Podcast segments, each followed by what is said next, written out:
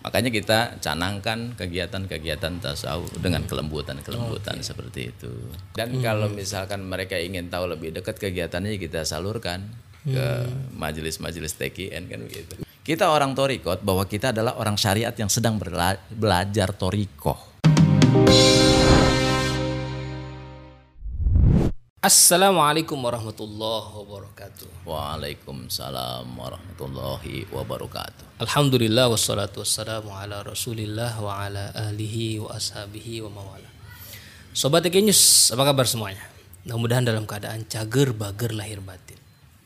Hari ini nih kita akan menghadirkan Ketua DKM Masjid Al Mubarak, Ustadz Muhammad Abror. Assalamualaikum Ustadz. Waalaikumsalam warahmatullahi wabarakatuh. Sehat Ustadz. Alhamdulillah. Alhamdulillah. Makasih Ustaz.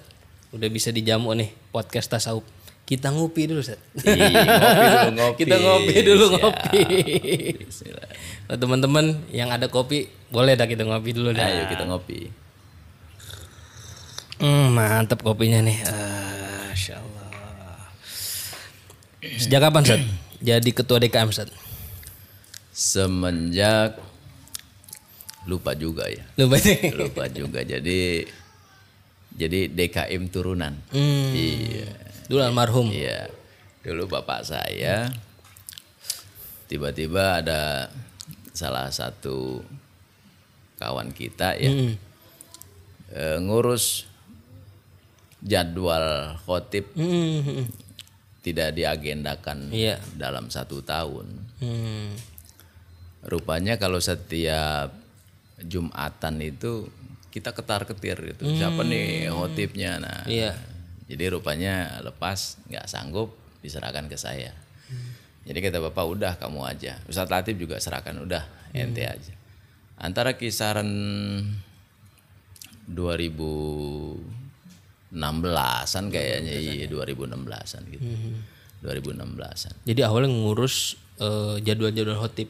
Iya, jadi ngurus jadwal-jadwal khotib gitu.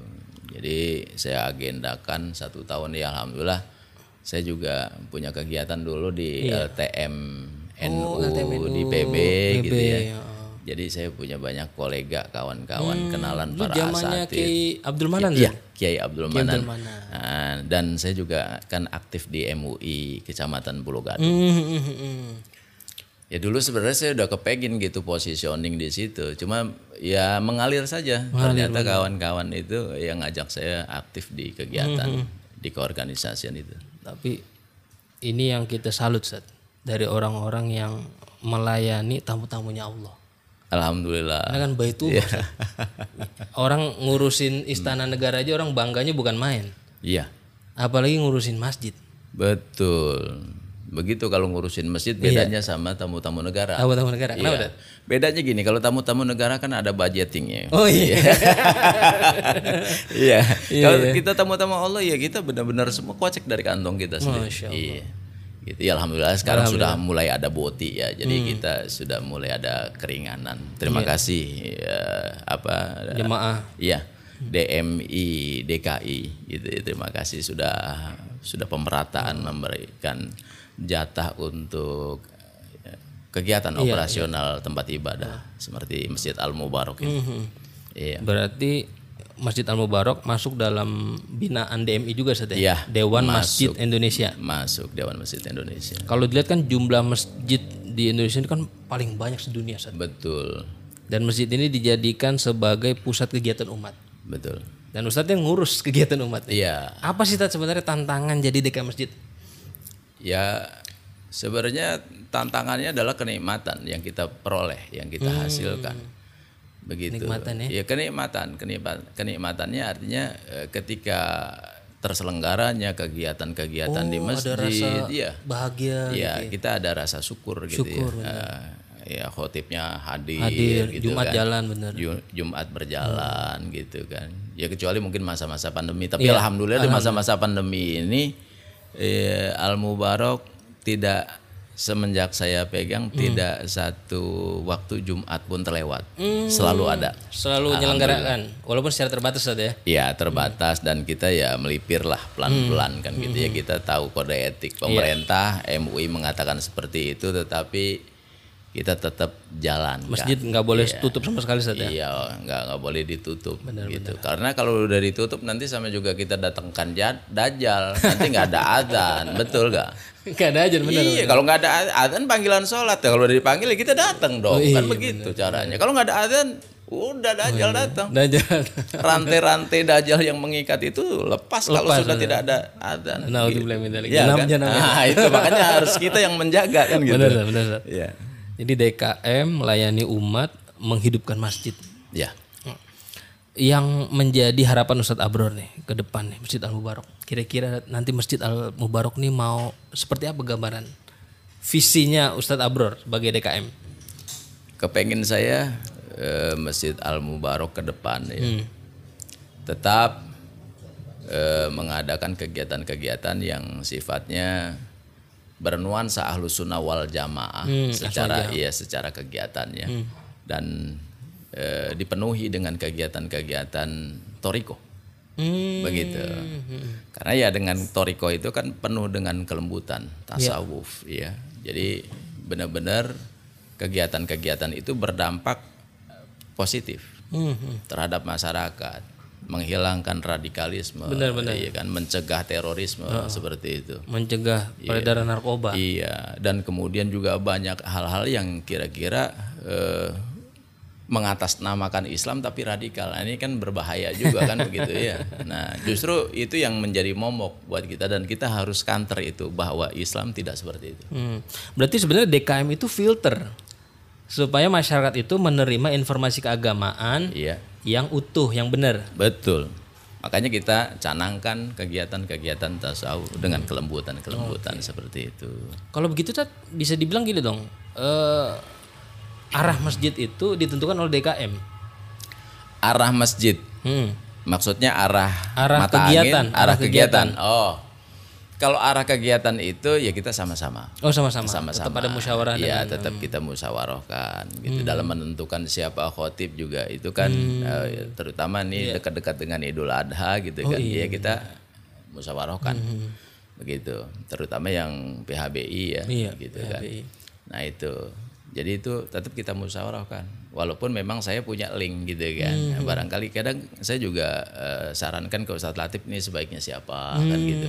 Saya sarankan kepada bendahara dan Iya. sekretaris ini sebaiknya siapa. Gimana kalau misalkan kita lebih kita prioritaskan jamaah Hmm. TKN para asatid yang ada Iya. di TKN kita prioritaskan. Ketika ini sudah katakan tidak ada mepet ya saya ambil dari MUI Hmm. gitu kan. Nah, gitu. Jadi masjid itu tetap menjadi ruang yang terbuka untuk semua kalangan Ustaz ya. Sebenarnya memang harus seperti Harus itu. seperti itu. Selagi masih satu sama-sama satu akidah. Hmm, sama-sama Gitu umatnya ya. Nabi Muhammad. Sama-sama umatnya Nabi Ham- Muhammad tidak tidak menutup kemungkinan untuk mereka untuk bisa berjamaah dan kalau bisa kita berdakwah kepada mereka. Hmm. Jangan sampai orang gara-gara terkesan eksklusif orang jadi enggan. ya. Nah, seperti itu. Sebenarnya ya mungkin kalau orang-orang yang memandang seperti itu karena dia melihat dari luarnya saja. Hmm. Ya, dari lapisan kulitnya saja. Iya, iya. Kalau dia sudah mulai masuk ke dalam, nah itu makanya kita perlu kita bridging Hmm. supaya mereka itu mengerti bahwa tasawuf tidak seperti kesan-kesan eksklusif seperti itu atau kita protek hanya kalangan tertentu tidak gitu kan. Makanya kan di sini ada namanya tasawuf modern kan begitu. Dengan modernnya ya kita serba-serbi me- melakukan sebuah kegiatan dakwah itu ya transformasi Hmm. gitu kepada semua kalangan. Makanya saya mencoba untuk menggalang orang-orang ya preman-preman, orang-orang pasar kan gitu ya. Kemudian ya orang-orang di di jalan. Iya. gitu ya. Nah, kegiatan-kegiatan ini yang ya di luar kegiatan TKN saya membuat sebuah kegiatan-kegiatan juga untuk menjembatani, untuk ngebridging agar mereka eh, jangan hanya melihat dari luarnya saja. Iya, iya. Kita coba, kita coba, kita membuka gerbang wacana eh, informasi, wawasan tentang torikot itu seperti apa. Ya, kita berbicara main dari dunia ini aja dulu, gitu kan. Jadi sebenarnya untuk sampai kepada membuka pemahaman masyarakat mengenai tasawuf tarekat Ya. itu perlu ada bridging saja. Ada Ya. tahap ya. Ada tahap. Jadi orang juga ketika sudah mulai mau masuk ke toriko itu kan biasanya ditalkin. Gitu. Kalau talkin kan berarti dia sudah komitmen, sudah yakin, sudah mantap. Udah Dia- masuk eh, deh. Iya, harus, harus. Artinya dari dari pemahamannya saja dulu. Iya. Tetapi kan kita perlu memberikan pendalaman. Hmm. Pendalaman pemahaman tentang apakah eh, torikot itu. Iya, Jangan sampai dia merasa dicekoki atau kita paksa atau kita siasati sehingga begitu dia di setelah talkin toh juga tidak mengamalkan begitu Oh, ya kan? oke. Sayang Ini gitu. perlu ada pembinaan Ustaz ya. Betul. Betul. Ngopi dulu ngopi. Oh, ngopi dulu Ustaz. Kita ngopi dulu nih. Saya pengen ngopi. Rupanya cocok sama perasaan kita. Rasanya. iya. Sudah. Masya Allah. Alhamdulillah. Ini ngomongin tentang bridging Ustaz. Ya. Ini kan Ustaz juga sedang apa namanya? Sedang merintis satu usaha Ya. dakwah Ya. melalui sebuah kegiatan Iya. yang dikenal dengan Teos. Dengan Theo. Nah, itu apaan Ustaz? Teos itu kan sikatan dari the energy of Sufi, Hmm. gitu ya. Nah, kenapa kita membawa nama di energy of Sufi? Apakah kita Sufi? Kalau dibilang Sufi, kita ini belum Sufi, tetapi kita terinspirasi dengan Sufistik. Itu seperti itu. Oh, Sufi itu inspirasinya. Iya, terinspirasi karena Sufi itu orang yang selalu membersihkan diri Oke. dengan kelembutan-kelembutan, dengan dengan eh, adab Iya, iya. seperti itu. Dengan akhlak. Mm, dengan akhlak. Jadi kita melakukan membuat sebuah brand Hmm. nama besar rumah kegiatan kita ini adalah Theos. Theos. The Energy of Sufi dan bahasa Yunani pun Theos itu artinya Tuhan. Iya, Teo. Kan gitu, Theo ya. Teologi. Teologi seperti itu. Kalau kita kuliah ada ah, pelajaran teologi. Iya, iya, iya. Jadi ini heeh. Ya, kegiatannya di dalamnya ada beberapa der- departemen di situ. Hmm. Ada yang namanya SRTE, senam relaksasi terapi energi. senam. Iya. Oke. Ada yang namanya Hakon. Apa? Hakon itu harmoni Al-Qur'an. Oh, Nah, kemud- ngaji. Iya, ngaji. Ya, tahsin, talaki, tahfidz, nah itu di situ di dalamnya. Nah, kemudian ada event organizer juga di situ, ada dongeng-dongeng Iya, iya. Islami kan gitu. Nah, kemudian yang ketiga itu Jamiatul Muhibin. Jamiatul Muhibin itu adalah kegiatan zikir. Ya, gitu. Kegiatan zikir. Ada zikir tabaruk dan ada zikir TKN. Seperti itu. Jadi tiga itu saja ya. Ada eh, lima. Oh, lima. Jadi yang keempat adalah F Sydney. F Sydney itu adalah forum silaturahmi Ikhwan Torikoh An-Nahdiyah Indonesia.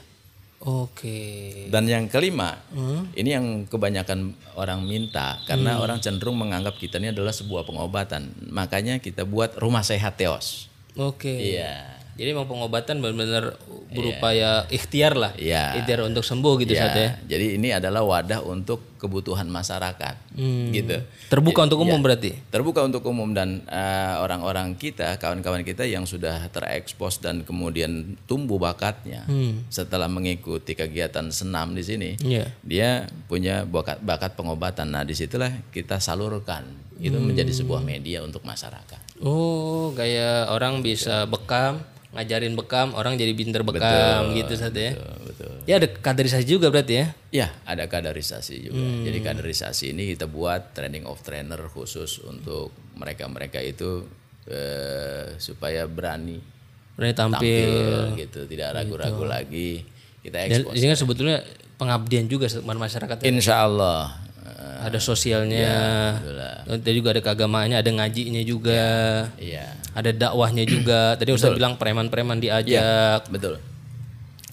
Ya sudah beberapa gitu ya. Jadi kalau orang tanya mungkin dapat apa di SRTE, begitu kan ya? Orang banyak begitu Ustaz. Iya, dapat apa di senam relaksasi terapi energi? Senam relaksasi terapi energi dibentuk olahraganya.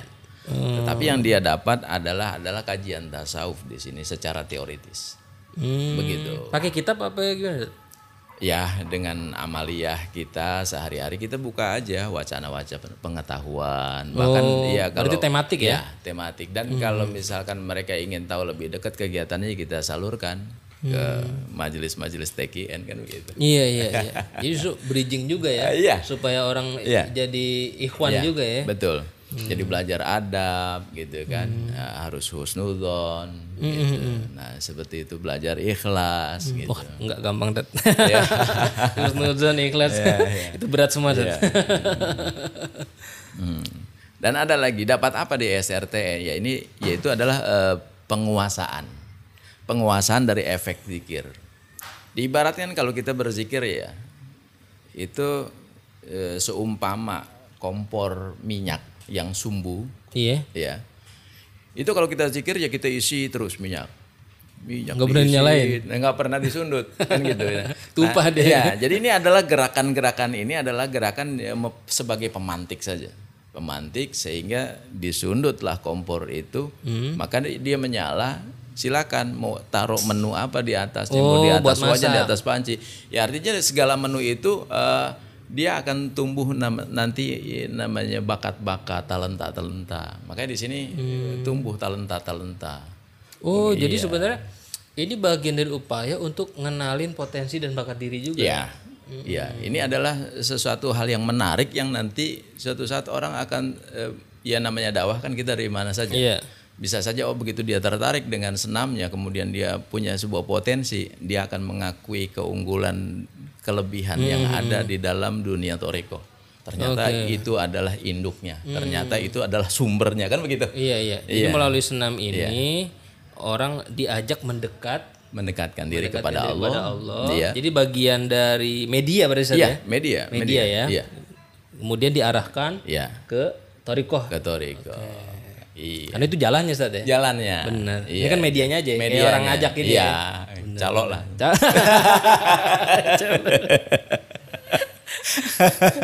Tapi benar ketika banyak orang ini mendekatkan diri kepada Allah, perlu ada upaya-upaya bridging saat ya. Betul. Karena ada orang-orang yang nggak bisa langsung dipaksa orang bertarekat ya. Nggak bisa. Ya, makanya di sini juga ya alhamdulillah Hmm. di Teos ini ya kita sudah ada beberapa ikhwan torikoh yang lain.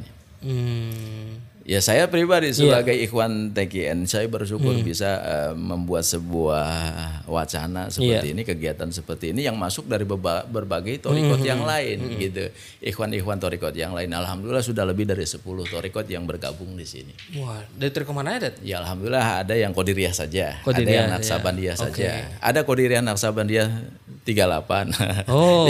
ada Qadiriyah Naksabandia eh, Caringin. Ada Oh, Qadiriyah Cirebon. Naksabandia ya, di Bumi Ayu. Hmm. Ada Qadiriyah Naksabandia di Indramayu. Ada Qadiriyah Naksabandia di Samarinda. Jadi Qadiriyah Naksabandia itu banyak. Banyak ya. Banyak. Ini orang Jakarta semua, Dat? Ya banyak ada ya alhamdulillah sebagian ada yang di Jakarta ya ikhwannya gitu. Hmm. Iya. Ada juga yang dari Sadiliyah, Satariyah, Tijaniyah, Hmm. ya, Cistiyah. Jadi ini yang tadi disebut Ustadz eh, komunitas tadi itu ya. Alhamdulillah jadi kita Komunitas makanya ada FSIT nih Forum Silaturahmi. Ah, iya, Forum Silaturahmi itu di ya, situ. Forum Kita, kita kita kasih wadah di situ. Ya kita kegiatannya kegiatan silaturahmi, silaturahmi ke orang-orang soleh, ke para para mursyid gitu. Iya, iya, iya, iya. Jadi kita mengenal. Jadi dalam torikot itu kita harus tahu awasan. Hmm. Jadi jangan main di lingkungan saja. Emang Iya. apa namanya kalau dipelajari lebih lanjut Torekoh-torekoh itu kan sebenarnya muaranya satu, Ustadz. Betul. Muaranya satu. Iya. La ilaha illallah. Illallah. Dan nggak ada lain dan muara ujungnya Iya. juga teladan kita satu Nabi Muhammad. Satu insya Allah. Insya Allah, insya Allah. Mudah-mudahan lewat upaya yang Ustadz Abror eh, rintis ini ya semakin terjalin lah ukhuwah Amin. torikiyah. Amin. Eh, persaudaraan antar sesama pengamal tarekat. Amin. Kalau di NU kan ada Jatman. Jatman. Jamiah Ahli Toriko Iya. Al Mutabar An Nadia tuh eh, asosiasi pengamal tarekat yang terakreditasi lah atau tarekat mutabaroh yang sanatnya jelas. Iya. Kemudian juga eh, ada kitab rujukannya. Iya. Kemudian juga eh, silsilahnya Betul. Sampai. sampai pada Rasulullah sallallahu alaihi wasallam. Nih bicara tentang eh Ustadz Abrol kan juga pernah nyinggung tuh waktu di KBT tuh eh, pengalaman bersama ayah yang punya banyak apa ya eh, perubahan Ah, iya, ketika mulai bertarekat kok tiba-tiba banyak perubahan Ustadz? Almarhum. Iya. Pada dasarnya bahwa orang torikoh itu eh, gini ya. Kalau orang lihat kulitnya mungkin orang sudah belum apa-apa sudah antipati dan alergi. Hmm. Tetapi kita sudah mulai memasuki ke otot atau ke daging, Iya. ya dia sudah menyatu dengan saraf, kan gitu ya. iya. Nah, bapak saya itu kan syarat dengan syariatnya, Hmm. artinya kegiatan-kegiatan keagamaan, tentunya agama Islam, konteks syari- syariatnya sudah cukup mumpuni. lah. Iya. Iya, sudah cukup mumpuni. Namun kalau kita berbicara eh, torikot, seolah-olah antara syariat dan torikot terbatas. Seharusnya nggak begitu. Seharusnya nggak begitu. Kita orang torikot bahwa kita adalah orang syariat yang sedang berla- belajar torikoh. Hmm. Satu kesatuan ya. Ya, kita adalah orang syariat yang sedang belajar toriko. Mm-mm. Kita nih ikhwan toriko. Iya. Ya, kalau kita mengatakan kita ikhwan toriko orang syariat kabur, pergi dia. Gitu. Seolah-olah ada pemisah. Mm. Tetapi bahwa kita memang orang syariat yang sedang belajar toriko. Begitu. Orang syariat belajar toriko. Iya, karena apa? Kalau begitu, oh, orang torikot, kok orang torikot begini, orang torikot begitu. Nah, Katanya begini. katanya- Seolah-olah ada seolah- pemisahan, Nah, ada dikotomi. Iya, makanya saya bilang bahwa ini orang torikot, dia yang sudah nyemplung, yang sebenarnya dia adalah orang syariat yang sedang menyelami, mendalami Hmm. uh, konten-konten atau uh, esensi-esensi yang ada di dalam ketorikotan. Hmm. Sebenarnya begitu lebih, lebih saya lebih lebih uh, pure ke situ. Iya, lebih. Ya, Jadi mereka Kadang ngeliat fenomena, kadang ngeliat fenomena ada orang-orang nganggap oh ini memisahkan nih, ini ahlu toriko, ini ahlu syariah, ahlu syariah nggak deket kalau itu ahlu toriko bukan ahlu Iya, syariah. iya. Nah, kan gitu. Nah, padahal ulama-ulama kita, rujukan-rujukan kita semuanya ahlu syariah ya ahlu toriko ya Sat, ya. Iya supaya kita nggak dikatakan zindik dan fasik. Nah, Artinya keduanya masuk ada di dalamnya. Itu caranya kan Iya, gitu. iya. Nah itulah bapak saya begitu dia berjuang hmm. tidak menganggap yang lain itu eh, berbeda. Hmm. Nah itu. Jadi awalnya dari perspektif Ya, itu ya. ya perspektifnya. Hmm, gitu, perspektifnya. perspektifnya. Nah, eh, almarhum itu kan berjuangnya bukan cuman di yang tadi Ustadz bilang, Hmm, Iya. bukan cuman di orang yang sudah dikenal sebagai ahli toriko, tapi juga orang-orang syariat dulu di apa namanya diajak Iya. ustadz-ustadz. Makanya begini, yang dikatakan ahlu toriko, mungkin saya kembali, saya ulangi, bahwa yang ahlu toriko itu bukan kita. Kita hanya ikhwan toriko. Yang ahlu toriko adalah guru-guru mursyid. Guru toriko. yang ahlu toriko itu adalah iya iya. iya. guru-guru mursyid kita sekedar ikhwan toriko. Artinya ya kita orang syariat yang sedang belajar toriko. Toriko. Begitu. Ya semuanya lagi belajar Ustadz. Iya. Jangan jangan tiba-tiba masih ikhwan toriko ngaku-ngaku guru toriko. Nah, makanya kadang ada salah kaprah mengatakan kami loh ber- eh, te- tempat bertanya tentang torikot Qadiriyah wa Naqsabandiyah. Kami kami itu ya kami dai dai yang punya kegiatan di TKN. Eh, Bukan begitu, bukan. Mohon maaf, ini perlu diluruskan. Iya iya. Jadi bukan anda-anda dai-dai sekalipun wakil talkin, mohon maaf gitu. Itu bukan. Kata-kata kami itu kan Abah Sepuh yang mengatakan. Otomatis sejajar atau sekelas, selevelnya eh, apa Abah Sepuh. Mhm. Iya kan? Berarti adalah seluruh guru-guru torikoh yang ada Hmm. di Indonesia ini bahkan di dunia.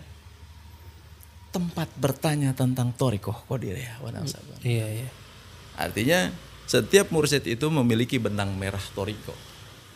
Apa pun torikotnya, benang merahnya setiap guru mursyid eh, guru mursyid memegang teguh Hmm. setiap toriko. Jadi orang jangan sembarangan mengatasnamakan Ikhwan Toriko, kemudian merasa tahu, kemudian Tempat bertanya. menjadi tempat referensi orang tentang Toriko. Seandainya pun dia memberikan informasi, itu mesti dengan referensi Ya, gurunya gurunya. supaya enggak Iya. kecelakaan. Iya, jadi harus kita sebut guru kita kan gitu. Gitu. Jadi kalau di ilmiah itu referensi harus jelas. Benar. Iya, Jangan asal kita ngomong. kita Iya. jelas gitu. Ini ada, kita iya jelas. benar. Jangan asal kita ngomong.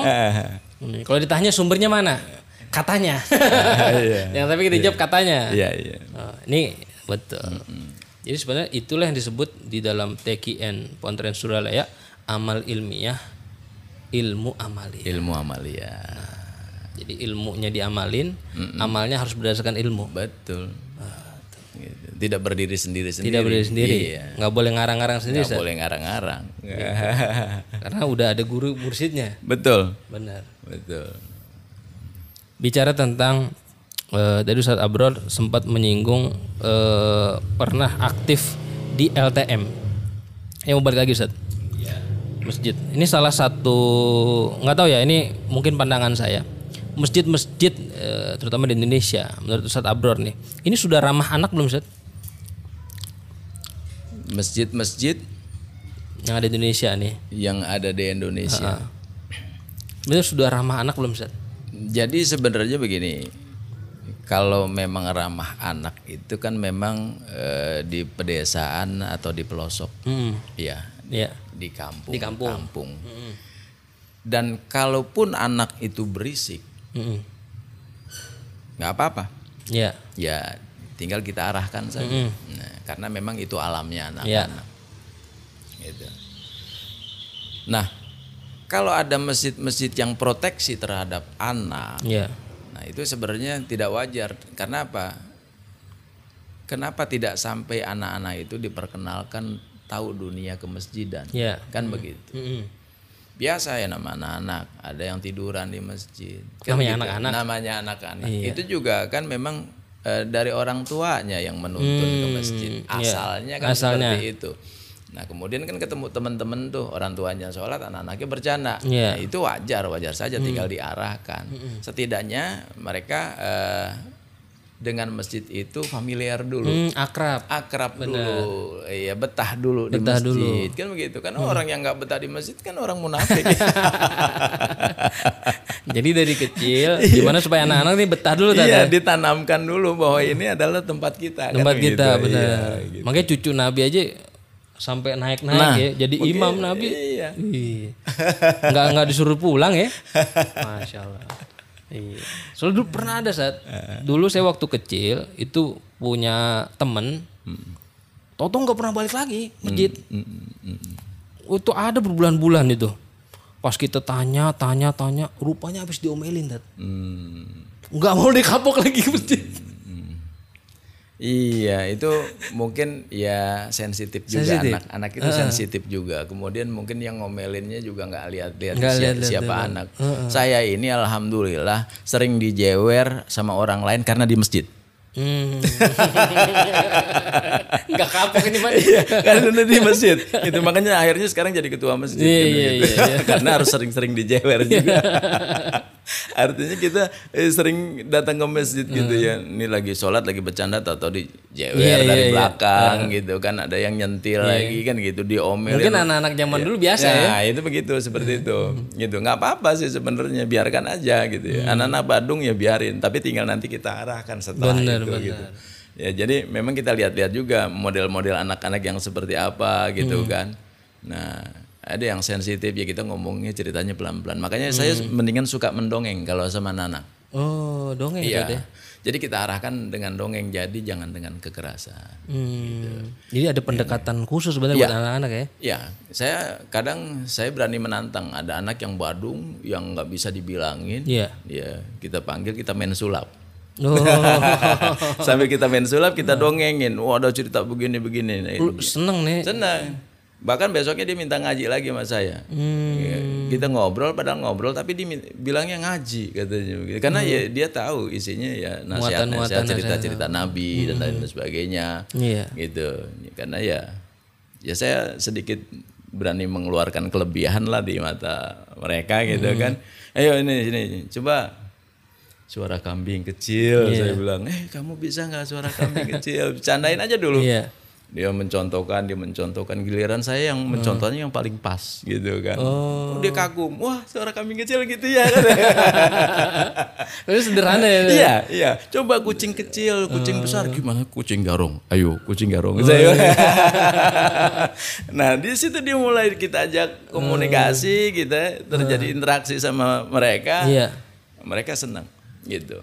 Pernah ada saya sholat ada bola duang gitu Hmm. kan wah ini anak kecil nih waktu itu saya kan membina sebagai manajer di pondok pesantren Nikmatul Jawahir di Citayam Hmm. gitu kan itu anak-anak yatim dan anak-anak duafa anak-anak jalanan yang Iya. situ Habib eh, pimpinan Hmm. pondok pesantren ya, itu saya ajak ngobrol gitu Hmm. saya ceritain gitu ya, lama-lama dia malah gandrung ke saya Oh. kalau saya nggak ada dia cariin saya gitu Sebenarnya anak perlu pengayom saja Iya, ya. betul.